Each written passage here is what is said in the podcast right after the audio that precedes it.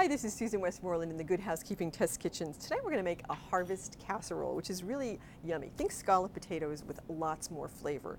This is, do you know, this is a rutabaga. I know, the butt of many jokes, but it actually is in the same family as a turnip, and all of them are in the same family as cabbage, believe it or not. Now, turnips can come really, really teeny baby, and they have this very delicate skin that's pearly white and goes to purple. They often don't even have to be peeled unless they're like kind of nattered up like this one.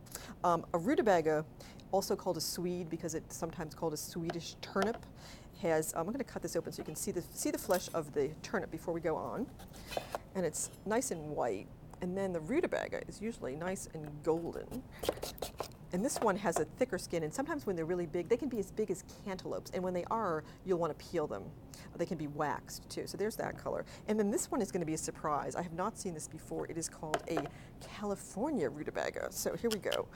Let's see what it is firm and wow, it looks like a beet. Very cool. Okay, so this would be like an amazing. So these all get sliced thin and you can add other root vegetables, which would mean carrots, onions, parsnips.